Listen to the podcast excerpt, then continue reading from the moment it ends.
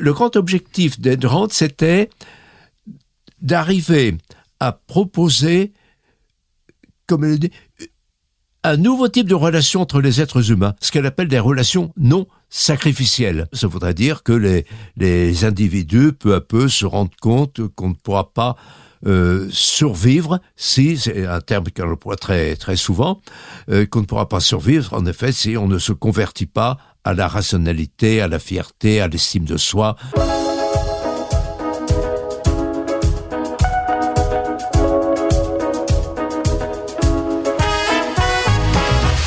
Bonjour à tous, bienvenue à Contact, une émission qui vous est présentée encore cette semaine de notre sympathique petit studio parisien. Je vous rappelle qu'il est possible de nous voir grâce à notre chaîne YouTube. Il est aussi possible de nous écouter sur toutes les grandes plateformes où je vous invite d'ailleurs à laisser des commentaires et même des notes utiles pour notre référencement. Au menu aujourd'hui, Ayn Rand, grande romancière, philosophe américaine, personnage extrêmement influent mais pourtant assez peu connu dans l'espace francophone. Les choses ont un peu changé avec la publication il y a une dizaine d'années de la traduction française de son roman Atlas Shrugged la grève en français, un travail d'amour, un magnifique travail d'amour fait par Sophie Bastide-Foltz. Notre guide d'aujourd'hui est le philosophe Alain Laurent, grand spécialiste de l'œuvre de Ayn Rand. Bonjour, Monsieur Laurent. Bonjour. Euh, très content de vous retrouver en face de moi. C'est réciproque. Euh, car depuis longtemps déjà, je m'intéresse euh, à la romancière et à la philosophe Ayn Rand. Euh, je disais qu'elle a été longtemps méconnue dans l'espace francophone.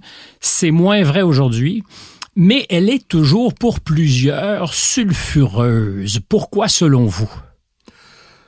Bah écoutez, ça vient du contexte très particulier de, de l'espace français, euh, qui est social-étatiste, et pour lequel, dès que l'on ne respecte pas tous les canons du social-étatisme, l'État-providence, l'interventionnisme de l'État, etc., eh bien, on est quelqu'un qui mérite d'être euh, dénoncé, euh, rejeté.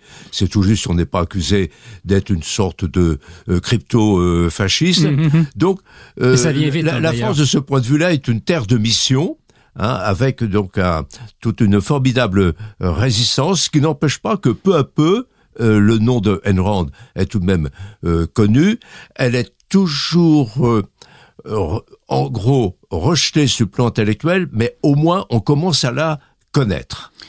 Est-ce un peu beaucoup peut-être parce qu'elle exalte l'individualisme, le, besoin d'accomplissement au cœur de sa philosophie, euh, qu'elle s'intéresse beaucoup aux créateurs, tous azimuts d'ailleurs, quand on parle de création mm-hmm. avec Ayn Rand, on pourrait même euh, faire le postulat que construire sa vie participe aussi du projet randien. Absolument. Euh, est-ce que c'est ça un peu qui choque?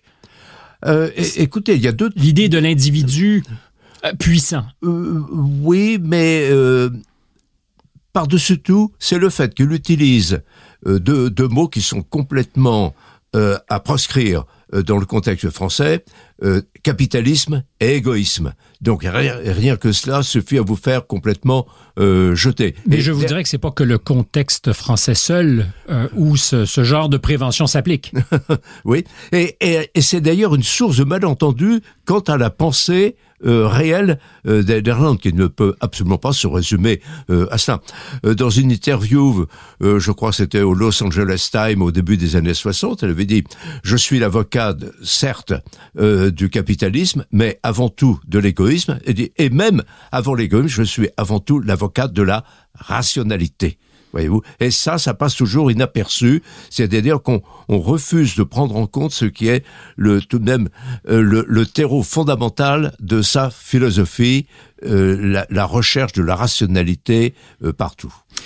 oui, parce que si on avait à résumer un peu rapidement sa pensée, je dirais raison, rationalité. Mm-hmm peut-être un peu de romantisme aussi, parce que la romancière est très romantique. Euh, oui, c'est un terme d'ailleurs qu'elle utilise volontiers elle-même. Hein, c'est euh, tout à fait exact.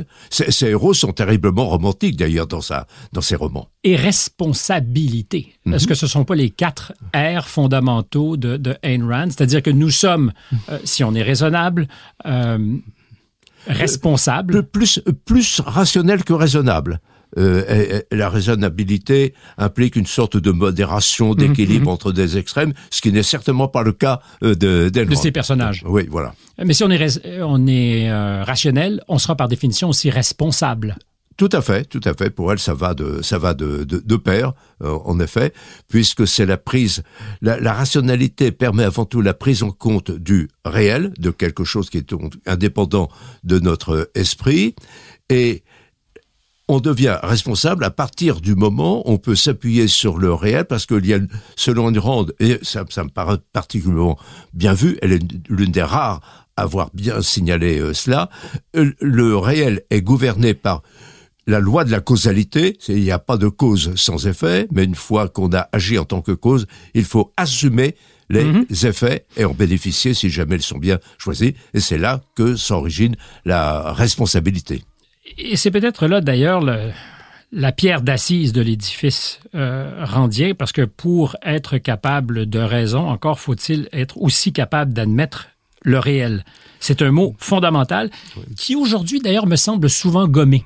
Euh, on est très idéaliste. On vit dans un monde qui est peut-être moins aristotélicien que le sien à elle, mhm. euh, et où le réel mhm. peut être euh, altéré, changé, mhm. gommé. Ah, absolument. D'ailleurs, l'un des mots de l'époque, c'est le déni du, réel, le déni de réalité. Donc, l'époque d'aujourd'hui. De, de, domaine dans le monde d'aujourd'hui, sans doute déjà un peu, et même pas mal à l'époque des, des, Mais ça, ça, veut dire qu'elle conçoit la rationalité pas d'une manière euh, abstraite, il y a évidemment tout l'aspect de la logique, de l'enchaînement logique des causes et des, effets, la chaîne de causalité, mais en même temps, c'est la capacité de l'esprit à s'ouvrir à ce qui n'est pas lui, à, admettre la réalité. La réalité est un fait qui s'impose et on est l'irrationnel, c'est celui qui refuse le réel. C'est Mais ça arrive tous les jours aujourd'hui. Euh, oui, c'est ce que je vous disais, c'est tout de même l'un des grands mots de l'époque dans de multiples domaines. Et de ce point de vue-là, elle est extrêmement utile sur le plan intellectuel. Et probablement prophétique, parce que c'est un peu pour moi le prétexte de notre rencontre à, vous et moi aujourd'hui. Euh, j'ai relu récemment La Grève en français, mhm. Atlas Shrugged. Mhm. Alors quand on parle d'Atlas, on pourrait penser à la vertèbre qui tient notre cerveau, la première de nos vertèbres, mais aussi évidemment à ce géant qui porte le monde sur ses épaules. Ah bah c'est sur quoi pensait euh, évidemment, justement. Évidemment, euh, puisque la vertèbre est nommée après lui, ce géant. Euh, et je me disais, elle est prophétique parce que de plus en plus, notre monde ressemble à celui qu'elle décrit en 1957, mm-hmm. euh, où la compétence disparaît, où soudainement les trains ne fonctionnent plus, les bureaucrates nient le réel, mm-hmm. s'attaquent à ceux qui sont d'entre nous les plus productifs ou créateurs mm-hmm. parce qu'ils dérangent. Et finalement, on attend le jour où la dernière ampoule s'éteindra à New York. Or, dans le monde post-pandémie, il y a un peu de ça. Oui, il y a une sorte de grande fatigue, de grande fatigue qui, qui sévit dans le monde actuel.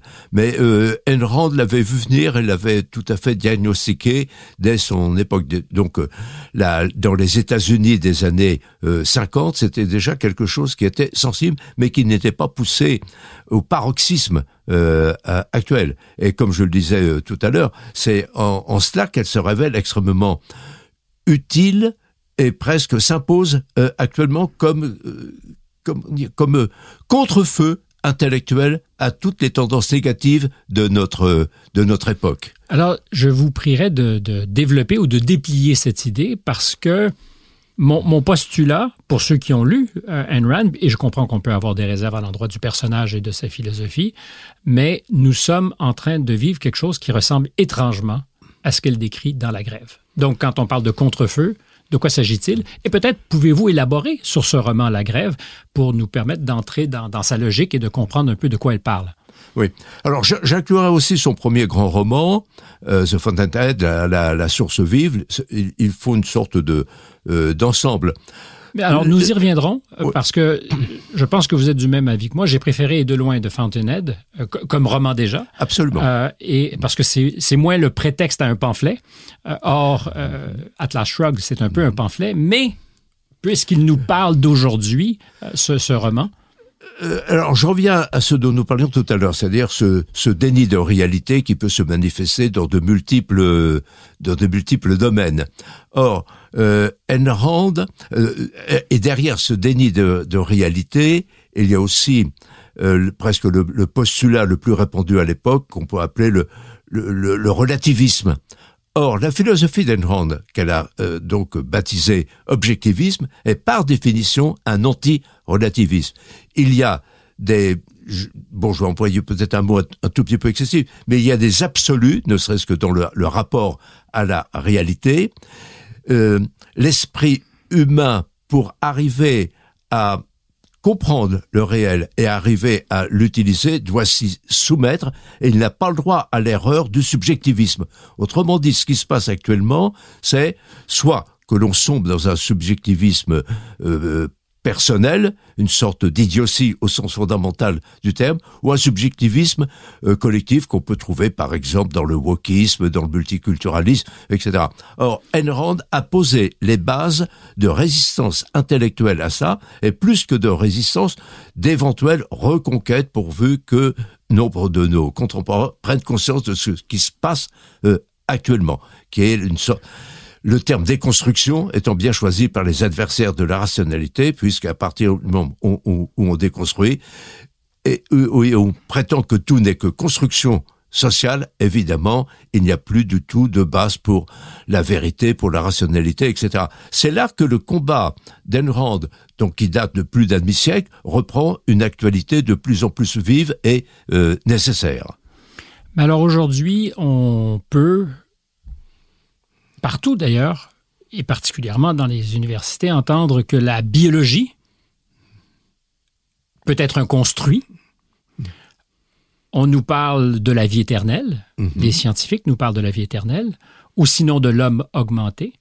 Donc à partir du moment où ce qui semblait être des absolus, irrévocables, la biologie, mhm. le cycle de la vie, sont contestés, bousculés construit ou déconstruit, parce qu'avec le transhumanisme, je pense qu'on construit. Euh, je ne sais pas si c'est pour le meilleur, mais on construit quelque chose. L'homme plus, le surhomme, dirait peut-être Nietzsche. Euh, est-ce que la pensée de, de Rand, euh, de Rand, est bousculée par ça, parce qu'elle n'avait sans doute pas anticipé qu'on se retrouve là? Elle n'avait certainement pas pu imaginer, moi non plus d'ailleurs, qu'on arriverait à ce point de délire.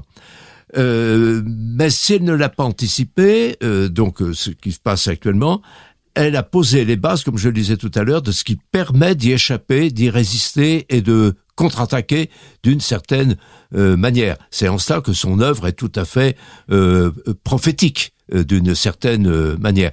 Donc, on ne l'attend pas forcément sur ce plan-là, on préfère en général parler de l'apologie du capitalisme, etc., alors que c'est sur un plan beaucoup plus épistémologique qu'elle été tout à fait fondamentale. Il faut se rappeler que la pensée euh, d'Enrand est d'abord fondamentalement d'ordre cognitif. Qu'est-ce qui permet à l'être humain de comprendre, de connaître le réel par la conceptualisation, fait-elle euh, euh, remarquer, aussi par tous les liens logiques, on y revient, j'en parlais tout à l'heure, entre la cause et les, et les effets, et à partir de cela, en s'appuyant sur cela, en effet, on peut commencer à savoir ce qu'est le réel et à pouvoir si l'on peut dire, euh, commercer euh, avec lui mhm. pour créer, pour produire, euh, et produire au sens randien, c'est-à-dire c'est pas la production au sens matériel habituel, c'est une production au sens où c'est le où on crée quelque chose de tout à fait inédit. J'aime votre choix de verbe commercer mhm. parce que comme on peut le dire, du commerce agréable avec les gens que nous voilà, aimons. Ça. Peut-on encore commercer à partir du moment où on dit ce qu'on vient de ce que sont les bases du réel? C'est impossible. C'est là le grand danger de. C'est le grand danger de de, l'époque. Hein. Elle, elle n'est pas la seule évidemment à proposer euh, donc euh, un, un, absolu quelconque. Les, les croyants religieux ont, ont d'autres possibilités d'accès, mais elle, elle le fait à partir des, de, de comment dire, d'un substrat intellectuel, rationnel, qui est accessible à n'importe qui, pourvu qu'il veuille bien penser avec son son propre euh, esprit, respecter un certain nombre de règles tout à fait euh, euh, de comment dire d'hygiène intellectuelle. Alors, peut-on faire le pitch maintenant pour ceux qui seraient ignorants de l'œuvre euh, de ce qu'est cette grève, de ce qu'est le prétexte de ce roman? Puis, on doit le dire, c'est c'est plus qu'un roman, c'est l'hyper-roman. C'est en français quoi, 1200 pages, 1100 euh, pages? Oui, oui, c'est bien le millier de pages, oui. Euh, et je le souligne, je ne sais pas si la statistique est, encore fondée, mais on disait, à tout le moins pour les Américains, que Atlas Shrugged est le deuxième livre qui a eu le plus d'impact chez ceux qui étaient sondés après la Bible. Mm-hmm. Alors on dira, bon, ben, la Bible n'est pas une référence sérieuse, donc est-ce que euh, Atlas Shrugged peut en être une, mais quand même, ça dit quelque chose de l'impact d'Ayn Rand. Ah oui, il a tout à fait été euh, considérable. Encore une fois, parfois avec euh, un, certain nombre de, de malentendus, mais ça a été une sorte, à l'époque, de, de révélation. Et, et ça, pas simplement aux, États-Unis. moi, je me rappelle avoir dans un voyage en Amérique du Sud, à, Buenos Aires pour être précis, vu le moment où euh, Atlas avait été traduit euh, en, en, espagnol, il y avait d'énormes piles de ce livre sur les étalages des plus grands libraires. Et par conséquent, ça va tout à fait au-delà de la seule sphère américaine, parce que c'est quelque chose qui mhm. parle à n'importe qui, à tout esprit qui veut en effet de retrouver sa lucidité ou qui ne l'a jamais perdue et de s'appuyer sur ce qu'on appelait tout à fait la, rationalité euh, tout à l'heure. Alors, je reviens au pitch, parce qu'on a vu d'ailleurs dans des manifestations, ici en France et ailleurs dans le monde, euh, une question qui est posée dans le roman. Euh, Who's John Galt? Euh, qui est, c'est bien ça, John Galt? Mm-hmm. qui est-il? Parce qu'il y a dans le roman de, de Ayn Rand un suspense. Absolument. Ah, moi, j'ai qualifié presque de polar, de roman policier à certains égards. Il y a plusieurs, euh, euh, plusieurs euh, recherches qui interfèrent les unes avec les autres, en particulier celle du fameux moteur qu'a inventé, qui est censé avoir inventé John, John Galt. Et puis, on cherche évidemment John Galt lui-même et on cherche ce que sont devenus euh, tous les créateurs qui ont mystérieusement disparu et qui en réalité justement ça justifie d'ailleurs le, titre de l'ouvrage dans sa traduction française et qui sont en grève, qui se sont mis à l'écart pour ne plus participer, être victimes de l'oppression bureaucratique. D'ailleurs, ça divulgage un peu euh, le titre français, la grève, quoique c'est une grève inversée. Euh, c'est un cas où les grévistes euh, mais décident de se retirer parce qu'ils estiment avoir trop longtemps porté le monde sur leurs épaules. Alors moi, je défends toujours, on, me l'a parfois reproché en France en disant, mais alors premièrement, moi je mets au défi pour un rendu littéraire en, bonne langue française de Atlas Shrugged. Littéralement, ce serait euh, lorsque Atlas jette son fardeau par-dessus les épaules, etc. Fallait... Or, pendant longtemps, le, titre de Atlas Shrugged a été choisi par un au dernier moment. Pendant longtemps, son titre de travail, c'était The Strike la grève.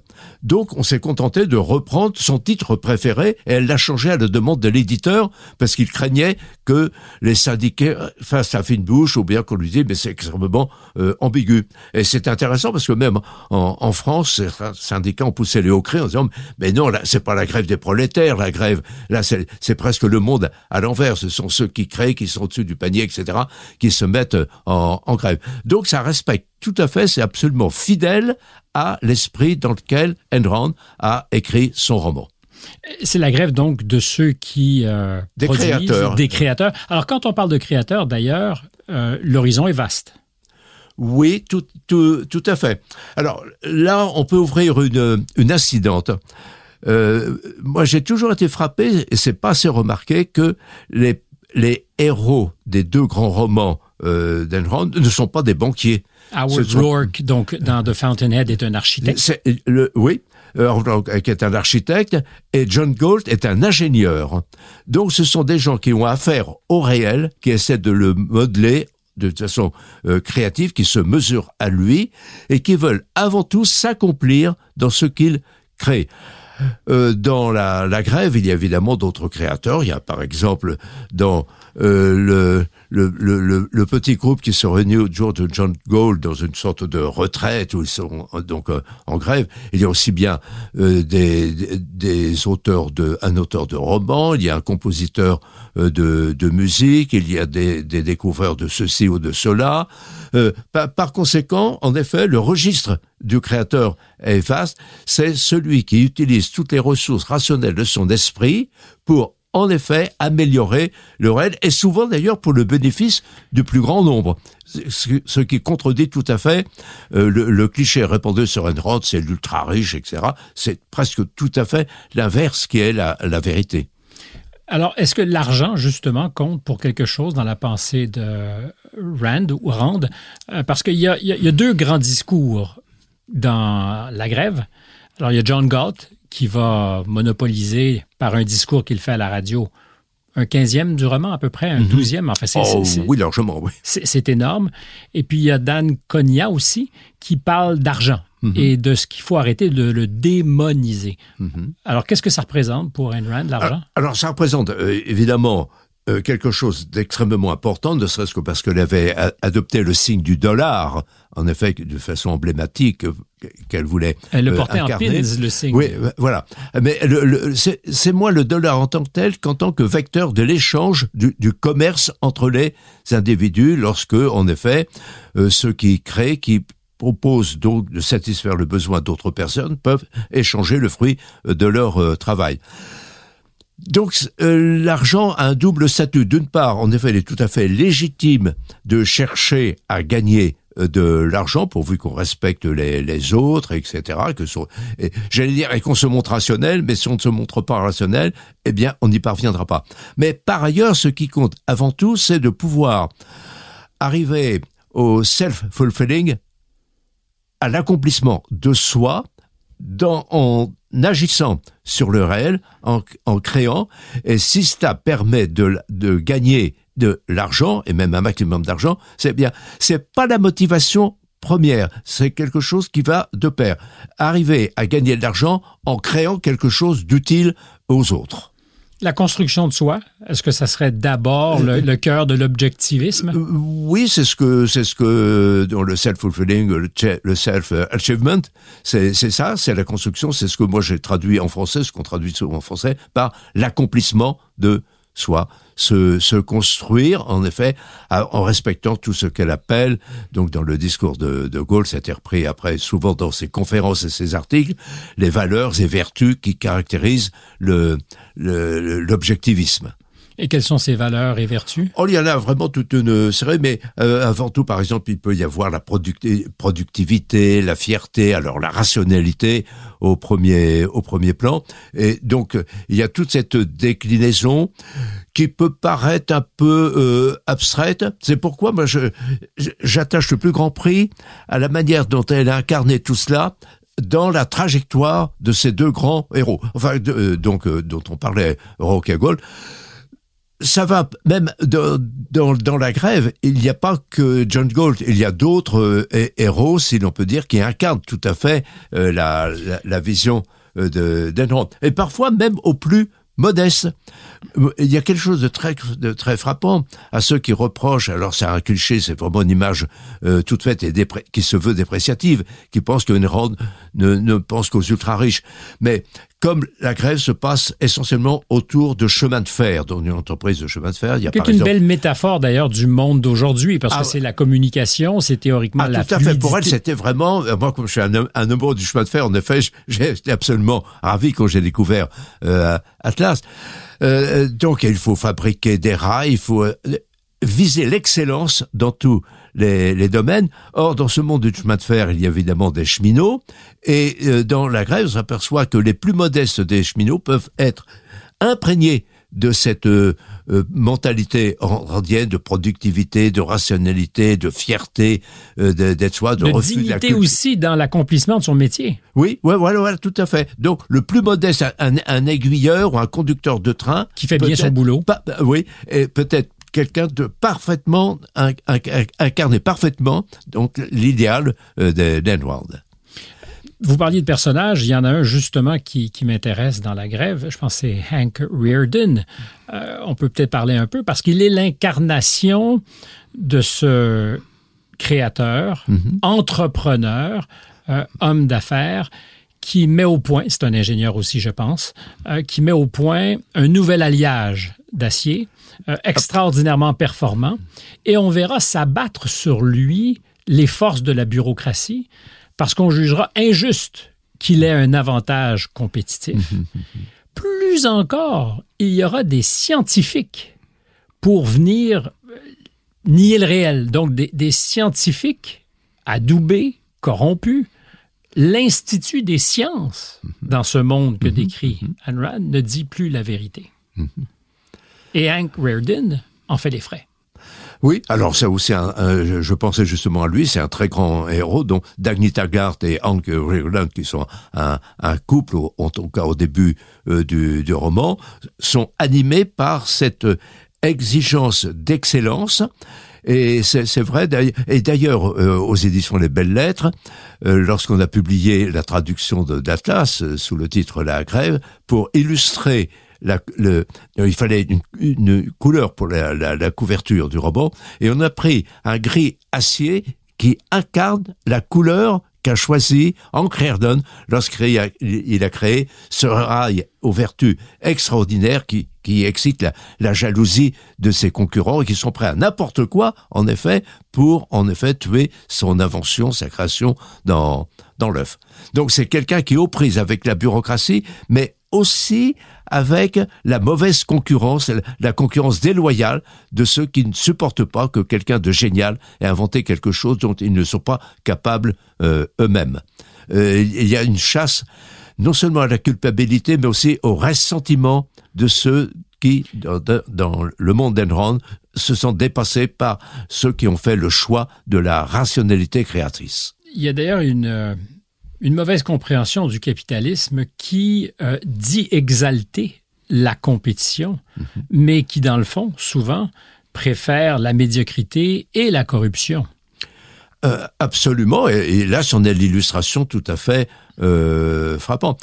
C'est pourquoi le, le, capitalisme que cherche à illustrer euh, rend une sorte de, de capitalisme d'excellence, de, où non seulement on respecte scrupuleusement toutes les règles de la concurrence, mais où, en effet, on n'essaie pas d'abattre les concurrents euh, eux-mêmes.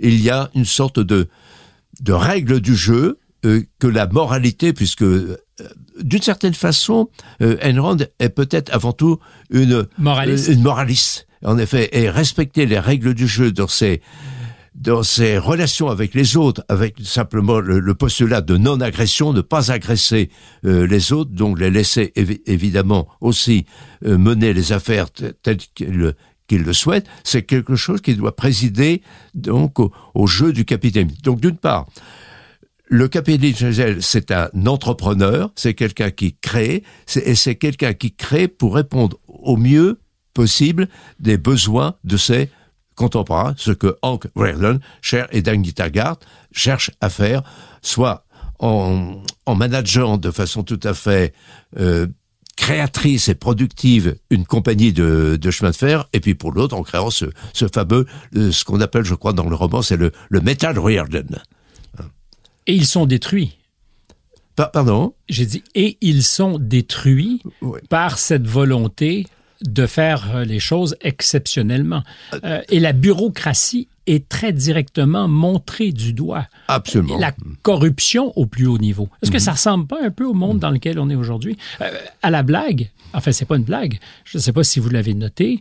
Il y a quelques mois, il y a des euh, passagers à bord d'un train aux États-Unis qui est en direction, je pense, de la Floride, qui ont été immobilisés sur le rail pendant une vingtaine d'heures sans qu'on leur donne vraiment d'instructions. Mm -hmm. Le train s'est immobilisé. Il y avait quelque chose qui ne fonctionnait plus.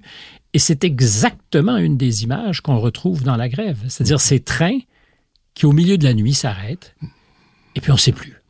Oui, quand le, quand le comète a son, son accident, en effet, et c'est grâce au dévouement d'ailleurs des cheminots de base qu'on arrive à, à, tout même à, à éviter le, le, le, pire. Mais ça se produit évidemment dans la réalité. Euh, ce que vous dites se produit de temps en temps aussi en France où pendant des, des heures et des heures, les gens ne savent n'ont aucune information, on les abandonne à leur sort, ils ne savent plus ce qui se passe, ils partent sur les rails euh, par, par euh, détresse en, en essayant de, à pied. ah oui, d'arriver à un endroit plus, plus sauf.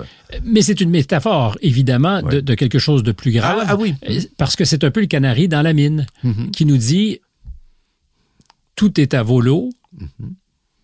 il n'y a plus de compétences, Et un jour, tout va se déliter. Mhm.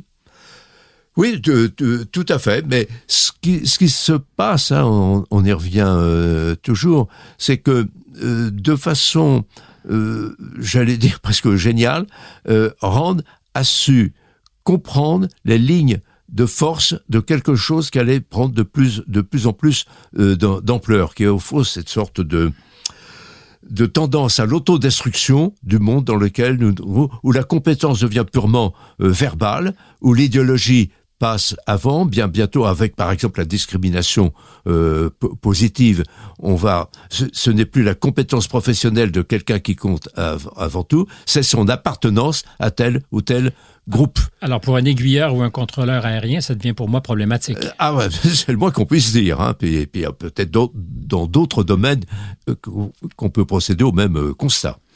On disait qu'elle est moraliste. Est-ce qu'elle n'est pas, et ça serait un peu paradoxal, très idéaliste? C'est-à-dire que le monde qu'elle voudrait qu'on habite, les valeurs qu'elle exalte, pardon, euh, ne sont pas universellement appliquées. Ça, demande une échine, un ressort, une force euh, qui nous renvoie à nous-mêmes tout le temps.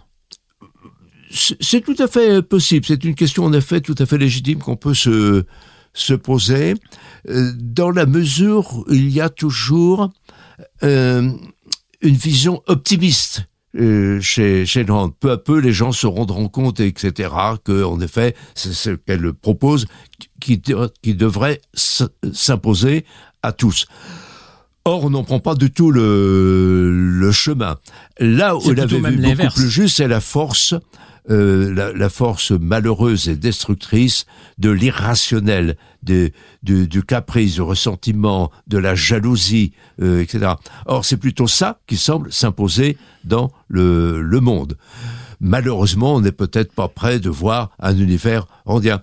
Les, les, les esprits optimistes, mais on devrait s'en rendre compte parce que c'est à un moment donné, plus rien ne marche. Or, on a quantité d'exemples, voire par exemple la, la, Russie actuelle, on s'aperçoit peu à peu que c'est un château de cartes est en train de s'effondrer parce qu'il a été élaboré de façon tout à fait irrationnelle et purement euh, idéologique. Le, le, le, nationalisme étant évidemment lui aussi un collectivisme, eh bien, euh, construire un pays sur ces bases-là, en effet, ça ne peut pas euh, marcher. Mais je vous opposerais que dans le monde réel, la Russie n'a pas cessé de fonctionner quand on s'est mis à la boycotter. Mhm. Que l'économie russe, contrairement à ce que l'on disait, parce que le, nous avons été dans notre discours très performatif. On a présumé que ce que nous faisions allait écraser cette société. Or, euh, elle est restée dans le réel. Bien pas tout à fait, pas tout à fait. L'industrie militaire euh, russe est en train de, de sombrer. Là, c'est, si je puis dire, c'est la, la contre-attaque venimeuse des pro-Poutine, mais dans la réalité, peu à peu, dans, nombre de domaines, par exemple aussi dans l'industrie automobile, eh bien tout euh, ralentit. Mhm. Et on le voit évidemment même dans le fonctionnement. Ils, il n'arrivent plus à produire de façon, par exemple, même pour les besoins de l'armée russe, ils n'arrivent plus à produire. Ils sont obligés, euh, vous imaginez, ils sont obligés d'acheter des armes à l'Iran. C'est des drones. Ouais, et puis à, d'autres pays ou à l'Afrique du Sud. C'est dire le naufrage dans lequel ils sont du point de vue de ce qu'Enrod euh, appelait la productivité. Mais est-ce que justement, d'une façon perverse, on pourrait souhaiter, le mot est vilain en, français, mais admis de plus en plus, un collapse, un effondrement pour que, parce que c'est un peu ce qui se passe dans la grève. C'est-à-dire qu'en que en se retirant, les créateurs euh. accélèrent cette fin d'un monde. C'est ce qu'il vise. C'est ce qu'il vise. Et d'ailleurs, dans le, discours que fait John Galt, qui sera très long, je, paraphrase, et c'est très court ce que je fais, mais ce monde, celui dans lequel vivent les protagonistes, n'est pas le fait de vos péchés, mais le produit et le reflet de vos vertus. C'est votre idéal moral qui s'est réalisé dans sa force la plus aboutie. Mm-hmm. Alors, cette espèce de médiocrité dans laquelle baigne le monde de la grève, euh, n'est pas un problème de ce que les gens ont péché, mais au contraire de ce qu'ils ont valorisé, mhm. des valeurs morales, mhm. euh, qui étaient peut-être pas adéquates, mais néanmoins correspondaient à, l'esprit dominant. Mhm. Oui, mais euh, paradoxalement, ça correspond aussi à une époque où le monde était tout de même moins éloigné des préceptes moraux d'Enrand qu'actuellement. Ça n'a fait qu'empirer depuis par exemple le respect de la parole euh, donnée ou qu'on n'avait pas besoin de transcrire forcément sur un papier quelconque, ça allait de, de, soi. Ça ne va plus du tout de soi euh, euh, actuellement. Donc, euh, comme je disais tout à l'heure, deux choses essentielles. D'une part, elle a formulé un diagnostic anticipateur qui permet de comprendre malheureusement ce qui se passe actuellement, mais en même temps, et peut-être d'une façon trop optimiste, elle a donné les armes pour parer à tout ce processus de déconstruction euh, actuel. Alors, euh, déplions. Euh, quel est le diagnostic qu'elle anticipe, si vous aviez à le faire sur l'époque que nous vivons aujourd'hui? Oui, alors le diagnostic, c'est que si on ne respecte pas les, les, les principes fondateurs, ce, ce qu'elle appelle des axiomes de sa pensée, en effet, peu à peu, le monde, c'est ce qui se passe avec euh, sous, les yeux de tous ceux qui, s'éclipsent et qui sortent de la circulation et qui vont rejoindre euh, John, John Gaulle, eh bien, peu à peu, tout va cesser, non pas brutalement de fonctionner, mais peu à peu de mal fonctionner avec euh, des, des, à peu près, etc. C'est par exemple ce qui s'est passé en, en, France. On a un magnifique exemple avec l'industrie nucléaire qui a été massacrée pendant plusieurs décennies et dans les années récentes, en particulier dans l'hiver dernier, on a frôlé de près euh, la, la, catastrophe avec la, la, la production euh, d'énergie. Tout ça parce qu'on ne savait pas trop quoi, quoi faire, on cédait aux oukases idéologiques euh, des, des, écologistes, etc. Donc, peu à peu, l'idéologie a pénétré le secteur de la productivité et en effet, euh, peu à peu, bah, tout, tout a failli s'arrêter. Donc, donc, ça, on a par exemple dans la réalité actuelle des exemples vivants de ce que pronostiquait et redoutait de voir euh, surgir euh, Enron. Ça, c'est pour le diagnostic. Si jamais on ne respecte pas un certain nombre mm. de règles fondamentales dans nos rapports avec le réel et la manière d'exercer notre esprit de façon rigoureuse, rationnelle et logique, eh bien, on risque le, le pire. Je reste au diagnostic. Quel rôle le langage joue-t-il? Parce que dans la déconstruction, il y a nécessairement un rôle qui se joue quotidiennement dans nos communications. Euh, oui, alors ça aussi, elle avait vu euh, venir. Encore qu'elle était plus attentive à son époque au concept que à, au, au, lexical et au sémantique. Sans doute, elle n'avait pas pu, peut-être, elle n'a pas tout, tout, tout, tout vu arriver, euh, sans doute qu'elle n'a pas vu arriver le fait que parce que pour les idéologues, c'est la manipulation du, du ce qu'avait très bien, euh, ce qu'on avait très bien compris, euh, par exemple, dans euh, dans le, le, le, fameux roman d'anticipation 1984, n'est-ce pas? Manipuler le langage, c'est arriver à pervertir et à dominer les esprits. Alors, on trouve trace évidemment aussi de cela euh, dans dans la grève, mais c'est peut-être quelque chose qui a pris plus d'ampleur qu'elle ne l'aurait cru. Forcément, les concepts sont portés par des mots. Et par exemple, si on ne comprend pas que tout se tient avant tout dans le langage qui modèle notre perception du réel et qui empêche en effet de le comprendre et de le maîtriser, eh bien en effet tout est promis à plus ou moins longue échéance, une sorte d'autodestruction. Vous disiez dans un deuxième temps, elle nous a donné les outils pour résister. Mm -hmm. Quels sont les outils aujourd'hui dans la mesure où certains d'entre nous pensent qu'il faut résister parce qu'il y a d'autres qui nous écouteront en disant mais vous êtes hérétiques, messieurs. Absolument. Euh, euh, et, et, votre invité, Stéphane, euh, est un penseur libéral mm -hmm. euh, qui probablement trahit euh, son âge et le fait qu'il n'est plus dans le coup. Mm -hmm. alors évidemment, je ne fais pas d'agisme ici, mais c'est une façon de faire échec et mat très facile d'ailleurs, de reprocher aux gens d'être plus dans le coup, gâteux, de, de, ne pas être... Alors, je suis pas en train de vous insulter, rassurez-vous, mais euh, pour ceux qui pensent qu'il y a un besoin de, réponse ou de réaction, le, mot ici n'est pas anodin, de réaction, euh, quels sont les outils donnés, suggérés par Ayn Rand? Ben, il n'y a, a, pas beaucoup parce que à partir du moment où le monde euh, universitaire ou académique est de plus en plus gagné par cette frénésie euh, de déconstruction et de déni du réel. Tout à l'heure, vous avez tout à fait euh, raison de rappeler que l'un des enjeux actuels, c'est par exemple le biologique le fait que les hommes et les femmes bon, sont biologiquement différents. Mais, mais énoncer ça actuellement mais peut vous vouer aux gémonies. Euh, vous êtes presque un ennemi de l'humanité. Alors comment faire face à ça?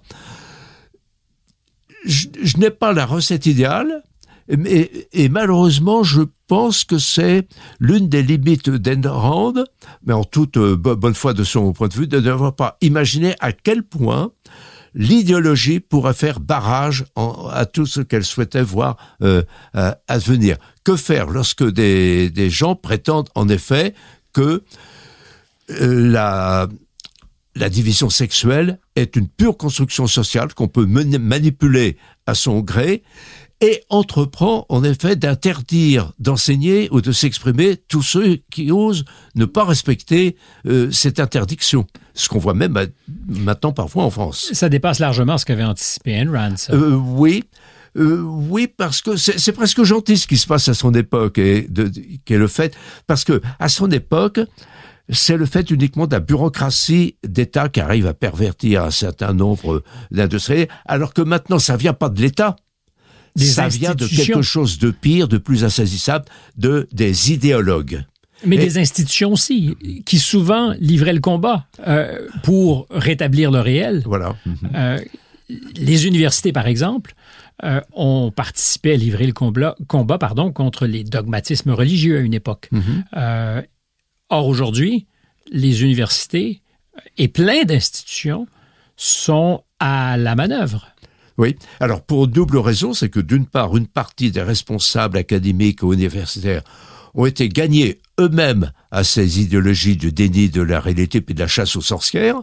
Puis, deuxièmement, souvent, ils sont saisis par la peur de s'opposer à des gens, euh, en effet tous les idéologues dont nous parlons. Et cette lâcheté, on la voit aussi illustrée dans dans la grève. Il y a au fond il y a deux sortes. Il y a ceux qui ont trahi, puis ceux qui sont lâches, complices. qui ont peur, euh, oui, et qui sont complices par lâcheté parce que ils sont animés par la crainte de s'opposer, de résister, etc.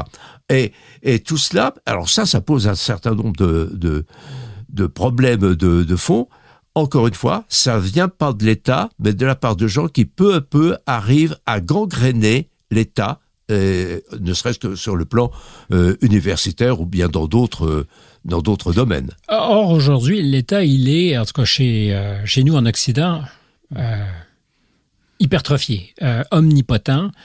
Je ne sais pas s'il est omnipotent, mais il est puissant c'est exactement la recommandation inverse que fait euh, Ayn Rand. Elle dit il faut. Alors, elle dit pas que l'État est inutile. Euh, elle n'est pas euh, favorable à la destruction de celui-ci, loin s'en faut. Ah, pas du tout. Hmm. mais qu'il doit être ramené à des proportions, disons, plus raisonnables. Oui, elle est en accord avec ce qu'on pourrait appeler les les, les, vues du libéralisme classique. Elle est en faveur d'un État limité. D'ailleurs, à chaque fois qu'elle s'exprime, elle dit, mais il y a des, des, des missions, des tâches que seul un gouvernement limité peut euh, accomplir. Elle n'est pas du tout, par exemple, pour la privatisation de la sécurité. Le, le ressort du gouvernement, elle le dit par exemple dans, dans un de ses articles célèbres où elle présente l'éthique objectiviste au début de la vertu euh, d'égoïsme, elle dit bien, il y a une tâche essentielle pour un gouvernement limité, c'est faire respecter la sûreté, les contrats, euh, etc. Sinon tout, euh, tout tout s'effondre. Parce qu'il n'y a pas de liberté sans sécurité. Oui, euh, absolument. Et, donc elle est toute, elle rejoint d'ailleurs tous les tous les grands libéraux du passé, puis même, par exemple, Mises prétendait la même chose. Euh, et ça ça, pose un problème intéressant des rapports entre l'anarchisme ou l'anarcho-capitalisme et Rand. Euh, Rand vomissait l'anarchisme. Euh, pour elle, c'était une zombie complètement irresponsable, en effet. Et ça, ça l'a séparé, en effet, d'un certain nombre de libertariens. Actuellement encore, aux États-Unis, il y a de vifs débats entre les libertariens euh, d'obédience randienne ou objectiviste et puis les et, puis les autres. Et pour revenir à ce que vous disiez aussi, l'un des problèmes qui se passe euh, actuellement, c'est que en parallèle à cette toute-puissance, cette omnipotence de, l'État, euh, que nombre d'auteurs avaient euh, déjà euh, pointé, il y a une sorte d'impuissance de l'État à faire le minimum des tâches qui lui reviennent. c'est inversement proportionnel. Plus il est gros, moins il accomplit le minimum. oui, oui, oui, en, en effet, c'est parce que encore une fois le monde, le monde à l'envers. Et ça, ça n'existait pas il faut voir que depuis, alors ça c'est vraiment euh, intéressant. que serait, qu'écrirait, que défendrait comme conception Ayn si elle écrivait euh, actuellement avec le monde qu'elle a sous les yeux voyez-vous? Or, il y a des choses. À, son époque, la grande perversion venait du marxisme. Le marxisme gagnait peu à peu les, esprits. Avait été affolée euh, lorsqu'elle est venue aux États-Unis, juste avant la Deuxième Guerre mondiale, à la fin des années 30, de voir à quel point le soviétisme, le marxisme bénéficiait de la complaisance des intellectuels new-yorkais de la côte est. Des élites intellectuelles américaines. En fait, il y a d'ailleurs un vrai malentendu, parce qu'on pourra peut-être faire euh, justement un petit détour par la biographie d'Ayn mm-hmm. Rand pour bien la comprendre, parce qu'elle n'est pas née Ayn Rand. Absolument. Elle est née Alissa Rosenbaum, donc euh, russe d'origine. 1905, Saint-Pétersbourg. Oui, c'est ça. Dans un monde qui n'a pas encore basculé à la faveur de la révolution mhm, soviétique mhm, de 1917. Mhm. Euh, quand elle fuit la Russie, parce que c'est un peu ce que fait sa famille et qu'elle fait, et qu'elle choisit les États-Unis, elle ne se doute pas de ce que ce qu'elle va rallier. Tout à fait. Et très proche hmm idéologiquement de ce qu'elle a fui. Exactement. Alors, euh, lorsqu'elle arrive aux États-Unis, les, les, marxistes ne sont pas encore euh, tout puissants, en particulier dans le monde euh, universitaire. C'est peu à peu que la que la gangrène euh, s'installe d'une certaine façon. Et, effectivement... Gangrène euh, si on n'est pas marxiste comme vous, parce que les marxistes diraient que c'est l'inverse. Dans, les années 1938-1939, elle commence à être tout à fait euh, indignée de voir que, comme vous venez de dire, que ce qu'elle avait fui, eh bien, elle le retrouve. C'est l'époque où il y avait une complaisance à l'égard euh, chez et déjà c'est Roosevelt euh, lui-même qu'elle combattait avec euh, la dernière euh, vigueur, tout en ayant d'ailleurs voté pour lui aux premières élections américaines au début des années 1930. Donc il y a une complaisance à l'égard de l'Union soviétique, et peu à peu, tous les poncifs du marxisme étaient en train de se répondre. Ça a reculé à la fin de la Deuxième Guerre mondiale, puis après, peu à peu, c'est rapport. L'un de mes grands et regrettés amis, Jean-François Revel, faisait remarquer que cette, ça date d'une quinzaine d'années, cette euh, remarque, que si on voulait trouver un endroit du monde où le marxisme prospérait le plus, il fallait aller visiter les universités américaines. Voyez-vous? Donc après, ça a eu un, un, un, regard de, vous n'oublierez pas avec moi qu'on a déjà dit, et je sais que la formule est un peu usée, mais qu'à Paris, à une époque, valait mieux avoir tort avec Sartre que raison euh, avec Aron. tout, tout, à fait. C'est exactement ce que dit Revel mm-hmm. des Américains. Euh, absolument. Et donc c'est ce que très vite euh, Enrand a repéré lorsqu'elle est arrivée à son grand à son grand désespoir. Ça l'a à l'époque un petit peu déporté vers la droite conservatrice, mais elle en est vite revenue puisque pour elle le, le conservatisme était pratiquement aussi, si je peux dire, aussi pire que le communisme. Hein. Aussi détestable. Ah oui, est-ce que c'était une femme de politique, Ayn Rand? Euh, on ne peut pas dire ça. Elle était parfois, elle était parfois tentée par la politique, mais on est vite revenu parce qu'elle considérait qu'en effet, il y avait des préoccupations euh, tout à fait euh, superficielles, des, conflits de pouvoir qui faisaient passer à côté de la réalité. Donc elle a abandonné tout ça. Et après, par exemple, Reagan était quelqu'un qui avait beaucoup d'estime pour être mais la réciproque n'était pas, pas vrai. Pour quelque chose qu'on sous-estime d'ailleurs parfois en France, c'est le caractère et l'engagement euh, anti-religieux euh, de d'Enrand. Euh, Reagan, par exemple, avait ses yeux... carrément. Ah oui, euh, Reagan avait à ses yeux le tort d'être un, un, ennemi de la liberté de l'avortement, ce qui permet de bien situer Enrand sur l'échiquier américain actuel. Euh, il y a un article tout à fait venimeux, mais c'est sans doute la seule chose qu'ils peuvent produire, qui est paru dans l'hebdomadaire Télérama, euh, donc euh, en France contre Enrand. Et euh, ce, ce, ce qu'il passe tout à fait sous silence, c'est que il, il qualifie évidemment Enrand d'ultra droite, de d'ultra riche, etc. Euh, et il passe tout à fait à côté du, du fait que par son que, que c'est une athée rigoureuse. Et ça. Et elle revendique d'ailleurs son athéisme. Ah, ah, totalement. Et, et, le fait qu'elle rejette non seulement les religions, mais qu'elle est tout à fait en faveur de la liberté de l'avortement ne permettrait, dans l'échiquier euh, américain actuel, nullement de, de, de la cataloguer parmi les partisans de Trump ou de gens comme ça. Alors, si on allait dans l'Évangile selon Ayn Rand, on verrait qu'il est d'abord terriblement antichrétien, parce que la question faut-il aider son prochain? La réponse, c'est pas nécessairement, et, et à certaines conditions seulement. Et jamais ne laisser à quelqu'un, à quiconque, en fait, le droit de détenir une hypothèque sur notre système de valeurs. Mm-hmm. Mais c'est très important parce que l'égoïsme est au cœur de la pensée de Rand, mais c'est un vilain mot aujourd'hui, égoïste, parce que ça renvoie à quelque chose, évidemment, euh, qu'il ne faut pas confondre, peut-être. Euh, oui, alors, c'est un thème d'ailleurs sur lequel je suis en train de, travailler. Euh, donc les relations entre égoïsme et altruisme chez Rand, puisque pour elle l'altruisme c'est une sorte de collectivisme qui induit la, la pire des, des, choses pour une raison simple et quasiment évidente. Lorsque on donne son sens sacrificiel à euh, l'altruisme, pourquoi donc l'autre vaudrait-il mieux que, moi-même? Pourquoi il serait fatalement Pourquoi je, dois me sacrifier euh, à, à lui? Et alors, ce qu'il faut savoir tout de même, c'est qu'elle a pris, elle a sans doute pas pris assez de précautions en utilisant un terme aussi négativement connoté. Mais tout de même, elle a bien prévenu, euh, par exemple dans, dans l'introduction à la, la vertu d'égoïsme, elle signale, je prends l'égoïsme, je, je donne un, un, un new concept of egoism, c'est-à-dire je, je donne un sens tout à fait différent à égoïsme, et cela pour des raisons philosophiques qui sont presque, j'allais dire, évidente, en tout cas, qui ont un solide fondement, c'est que dans l'égoïsme, il y a ego, et l'ego qu'on traduit ou qu'on comprend toujours comme quelque chose de tyrannique et qui veut s'imposer aux autres, l'ego, c'est d'abord le self, c'est d'abord le je, et on trouve le mot ego chez Descartes, on trouve le mot ego chez de grands philosophes comme euh, Husserl, euh, euh, par exemple. Et donc, l'ego est à reconsidérer. Euh, c'est le, mot ego, d'ailleurs, le dernier mot du premier euh, livre d'idées qu'elle a euh, publié, Hymne, Ansem, en 1937. Et c'est il y a un peu de science-fiction, de politique-fiction d'ailleurs dans cet ouvrage.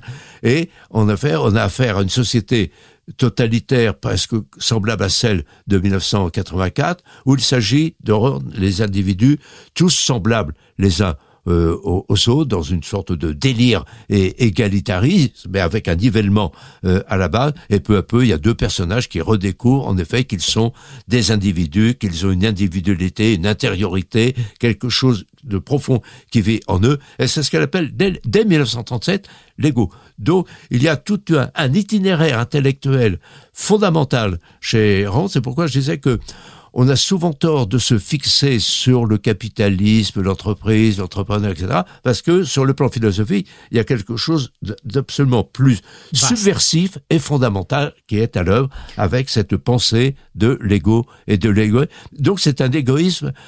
C'est celui, encore une fois, on y revient toujours, de l'accomplissement de, de, soi, de vouloir le meilleur pour soi, dans, par exemple dans le, dans le bon usage qu'on va faire de son de son esprit. C'est pas du tout l'égoïsme au sens euh, cupide d'accaparer toutes les choses pour soi et de mépriser profondément tous les autres. Alors, je vous pose la question à, à 100 euros ou à 100 dollars si on est chez moi. Je suis preneur. on va voir si vous emportez la mise. Mais est-ce que c'est l'État omnipotent, parce que vous parlez de pensée subversive, qui euh, s'accommode très bien de la disparition des individus? C'est un peu ça le totalitarisme. Ou est-ce qu'on n'est pas, à la base, tous, ou nombreusement incapables d'assumer notre ego, notre individuation, si je parlais en termes mm jungiens. Mhm. Ben, au, fond, il y a les, les deux qui, qui, qui, qui, se renforcent euh, mutuellement. Rien ne prouve que tout être humain sera possiblement en mesure d'appliquer les conceptions de, de d'Enrand. Elle-même, est-ce qu'elle était persuadée qu'elle pourrait guérir tous les individus de cette culpabilité euh, qui leur a été inoculée, ou peut-être qu'ils cultivent d'une façon foncière? Ralentissez là-dessus, ça m'intéresse. Donc, cette culpabilité, qui serait initial ou qui est sciemment cultivé C'est le problème. Il peut y avoir une malédiction initiale qui fait qu'un certain nombre d'êtres humains, l'un des mots-clés pour bien comprendre euh, Enrand, euh, et qu'on trouve pas simplement dans la grève, c'est guilt, guilty, mhm. euh, la, la, culpabilité. Et euh, Enrand entend déculpabiliser les individus dans le bon usage qu'ils font de leurs compétences personnelles, de l'usage de leur esprit, et s'ils créent quelque chose qui marche auprès d'un public, il est tout à fait légitime qu'ils en reçoivent la, la, la récompense. Il n'y a pas à être coupable de, de quoi que ce soit. De, de, ça. Voilà. Mais elle oppose le faire au dire. Euh, absolument. Ben, on revient au problème du, du lexical auquel je faisais allusion euh, euh, tout à l'heure. Je reviens donc à votre question. En effet, il est tout à fait possible, et, et ce qui nuit parfois la pensée d'Enrand, c'est qu'elle est trop allusive et qu'elle ne prend pas, qu'elle n'a pas pris la peine d'argumenter de façon plus détaillée, plus longue, en remuant, en, s'opposant par exemple aux arguments, elle est peut-être trop affirmative. Et elle ça aurait valu la peine, en effet, qu'elle approfondisse ce problème de la culpabilité. Est-ce que c'est uniquement le christianisme qui a inoculé de la culpabilité? Est-ce que la culpabilité n'est pas une malédiction? Fondamentale pour une partie des êtres, des êtres humains. Et est-ce que ce qu'elle, ce qu'elle prêche d'une certaine façon, son credo en faveur de la rationalité, est-ce que c'est quelque chose qui pourrait s'imposer à tout esprit? Elle, elle est optimiste dans ce domaine. Rien ne prouve qu'elle n'est pas excessivement optimiste. Alors, je vais une fois encore paraphraser un de ces personnages. Ça nous amènera peut-être en conclusion à la source vive de Fountainhead, qui, je pense, d'un point de vue littéraire, est une œuvre beaucoup plus aboutie que ne l'est La Grève. Euh, c'est Howard Rourke qui euh, va faire en cours euh, sa défense. je paraphrase. Un homme qui pense doit penser et agir pour lui. Le Créateur a son jugement seul le parasite se fie sur l'opinion des autres. Le créateur pense, le parasite copie, le créateur produit, le parasite pille. Bon, on pourrait dire qu'en très peu de mots, tout, est dit. Alors, il y a, le, terme parasite, d'ailleurs, disparaît dans, euh, la grève, mais c'était vigoureusement euh, pensé. Le parasite est celui qui, euh, toute culpabilité but, utilise, exploite le travail créatif et productif des, des autres. C'est l'homme de, de, seconde main, celui qui ne produit rien euh, par lui-même, en effet, qui vit de ce que font les... Et qui ne pense peut-être pas pour lui-même non plus. Oui, ou en tout cas d'une façon, euh, d'une façon qui est qui est perverse, puisqu'en effet, euh, revenons par exemple, pour, illustrer ça, au problème de l'égoïsme. Euh, Enron ne disconvient pas du fait qu'il y a, si l'on peut dire, un mauvais égoïsme, celui de la cupidité, de la rapacité, mhm. où les autres ne comptent pour rien, où, on, ne respecte pas la parole euh, donnée, etc. C'est celui de l'accaparement. Or, en, en, effet, le parasite peut être mu par une, une mauvaise conception des relations avec les... Euh, d'une certaine façon, le, grand objectif d'Enrand, c'était d'arriver à proposer, comme elle dit, un nouveau type de relation entre les êtres humains, ce qu'elle appelle des relations non sacrificielles. Or, le parasite est quelqu'un qui sacrifie ce qu'ont fait les autres et qui entend en bénéficier alors que lui-même n'a rien apporté de positif dans le monde euh, humain. Alors, elle était certainement pas rousseauiste, mais est-ce qu'on peut parler d'un nouveau type de contrat social entre les hommes H majuscule que propose Ayn Rand? Ou c'est pas un contrat social, un contrat moral. Moral. Un contrat moral qui serait implicite, ça veut dire que ça voudrait dire que les les individus peu à peu se rendent compte qu'on ne pourra pas euh, survivre si, c'est un terme qu'on emploie très, très souvent, euh, qu'on ne pourra pas survivre, en effet, si on ne se convertit pas à la rationalité, à la fierté, à l'estime de soi. Euh, elle, elle estime justifiée de, de soi, je corrige euh, aussitôt. Là encore, est-ce qu'elle ne pêche pas par euh, optimisme? Est-ce que c'est quelque... En, tout cas, ce qu'on a sous les yeux ne permet pas de dire, non, non seulement dans le monde occidental, mais ailleurs dans, euh, sur la planète, qu'on ne prend pas, le, chemin. J'ai envie de terminer, puisqu'on parle de la source vive de Fountainhead, de parler d'un personnage qui, dans ma tendre jeunesse, m'a beaucoup marqué euh, et angoissé, dont on parle pas souvent. Ellsworth Toohey qui, euh, c'est bien son nom, hein? oui, oui. Euh, qui est brillant, mm-hmm. qui est cultivé, mm-hmm. qui a une connaissance de l'histoire et qui est totalement corrompu. Absolument. Qui est complice de la destruction et qui devient cynique. L'élite pourrie qui participe presque avec gourmandise à la destruction des forces vives. Mhm.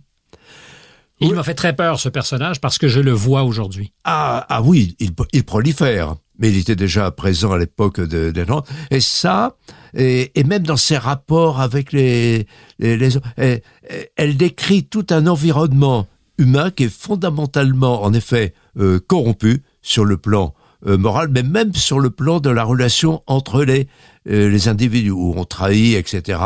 Il y a par exemple même des épisodes de la vie conjugale de, ces personnages où il, y a une, il y a une femme qui est désespérée en voyant comment son, son mari se comporte à, l'égard des autres, où, où, il peut tout à fait renier des engagements, des, des, des promesses, euh, etc. Mais derrière tout ça, derrière cette corruption morale, en effet, il y a une corruption idéologique. C'est peut-être une distinction que ne fait pas assez la, la corruption idéologique, c'est-à-dire cette perception faussée du, du monde que l'on tente en plus d'imposer aux, aux autres. Alors évidemment, on peut dire que c'est immoral, mais la manière dont ça se propage, ça s'impose, ça, ça file un peu, un peu partout, et elle en donne tout à fait euh, l'illustration, euh, c'est quelque chose dont on ne voit pas comment comment on pourrait lutter contre avec simplement des bonnes paroles Et, et peut-être Enron s'est abusé en disant ben il suffit de me lire pour en effet comprendre ce qu'il faut faire dans, dans la vie. Ça risque malheureusement d'être beaucoup plus compliqué et retort que, que cela. Mais puisqu'on parle de corruption, j'ai l'intuition absolument pas prétentieuse de faire la part entre le mal et le bien. Mm-hmm. Or, aujourd'hui, il est facile de de relativiser ce qu'est le mal et ce qu'est le bien. Mhm. Mais moi, ça m'inquiète beaucoup. Euh, oui, tout à fait. ça, n'a plus, comment dire, ça n'a plus aucune vertu euh, euh, publique puisque beaucoup trop d'individus s'autorisent, en effet. Et, là, on revient à quelque chose que Enrand avait bien su pointer, c'est-à-dire la duplicité avec soi, le fait de s'autoriser à satisfaire ses caprices, les whims dans, mhm. Mhm. en, anglais, c'est c'est caprices irrationnels plutôt que de respecter, de vouloir euh, se mesurer à la à la réalité. Et on revient à la question que je formulais il y a euh, quelques minutes comment arriver, comment parvenir, non pas à extirper, mais à faire que cela recule et qu'il y ait une conception beaucoup plus affirmative de, de la vie qui puisse euh, s'imposer. Euh, ce qui, ce qui m'a toujours troublé, moi, c'est la fin de la, la grève, au brusquement. Euh, on voit à quel point, d'ailleurs, Enrand a pu être euh, imprégné euh, de, de, la littérature réaliste de type soviétique. Il y a un certain nombre d'exégètes, d'ailleurs, qui ont dit, mais il y a persistant au fond d'esprit peut-être le culte du héros positif et puis le mhm. fait qu'à un moment donné il y aura les lendemains qui chantent. Rien ne prouve qu'un jour il y aura des lendemains qui chantent. Mais l'idée de se construire un héros, parce que c'est un peu comme ça que positionnent ces personnages, mm Rand. Elle a toujours dit sur le plan littéraire qu'elle avait un culte du héros. Peut-on être des héros à la hauteur de nos vies? L'avez-vous été pour votre vie seulement, Alain Laurent? Oui, bah, c'est... Bah, c'est dit mollement, là, oui, mais... Il y, a toujours ce que Freud appelait un idéal du moi, euh, n'est-ce pas, que l'on peut que l'on peut euh, poursuivre avec des hauts et, des bas. Euh, N'échappez pas, à la question. Avez-vous été à la hauteur, puisque influencé par Ayn Rand, puisque l'ayant lu depuis toujours, enfin depuis longtemps, avez-vous été à la hauteur de, des impératifs que vous vous étiez donnés à vous-même? Non, mais je me concentre en disant que Enron non plus.